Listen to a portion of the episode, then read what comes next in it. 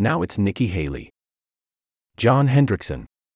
She's squarely challenging Ron DeSantis for second place in the Republican primary, no matter how second that place may be. November 30th, 2023, 6 a.m. Eastern Time. Saved stories, https colon slash slash accounts theatlantic.com slash accounts slash save dash stories. Does Nikki Haley really have a shot at beating Donald Trump? Does any Republican? On Monday afternoon, a basketball gym in Bluffton, South Carolina, was packed with people who had come to hear Haley's latest sales pitch. Hundreds more were waiting outside. No Republican candidate besides Trump can reliably draw more than a thousand attendees, but about 2,500 showed up for Haley. Granted, this speech was in Haley's home state, where she formerly served as governor. Also, the gym was a stone's throw from the Sun City retirement community, a place where, gently speaking, people may have had nothing better to do at 2 p.m. on a Monday.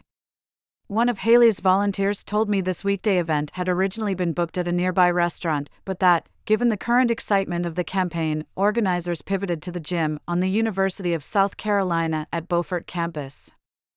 Everyone in Haley's orbit is understandably riveted. She's squarely challenging Florida Governor Ron DeSantis for second place in the Republican presidential primary, no matter how second that place may be.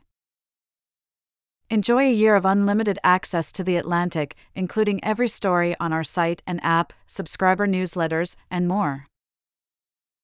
Become a subscriber, https colon slash slash accounts.theatlantic.com slash products slash question mark source equal sign loss dash inventory and referral equal sign loss dash inventory. While the former president still floats high above his dwindling field of competitors, Haley is the only person who keeps rising in the polls. Her climb is steady, not a blip.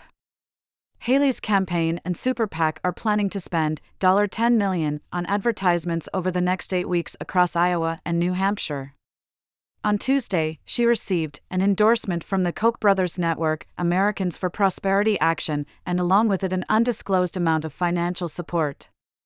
It will be a lot.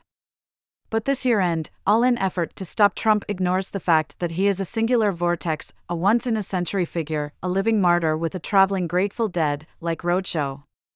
His abhorrent behavior and legal woes do not matter. Three weeks ago, at his rally in South Florida, vendors told me that items with Trump's mugshot are their biggest sellers.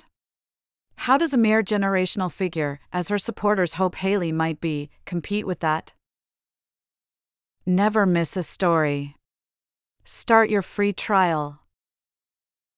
Uncompromising quality. Enduring impact. Your support ensures a bright future for independent journalism.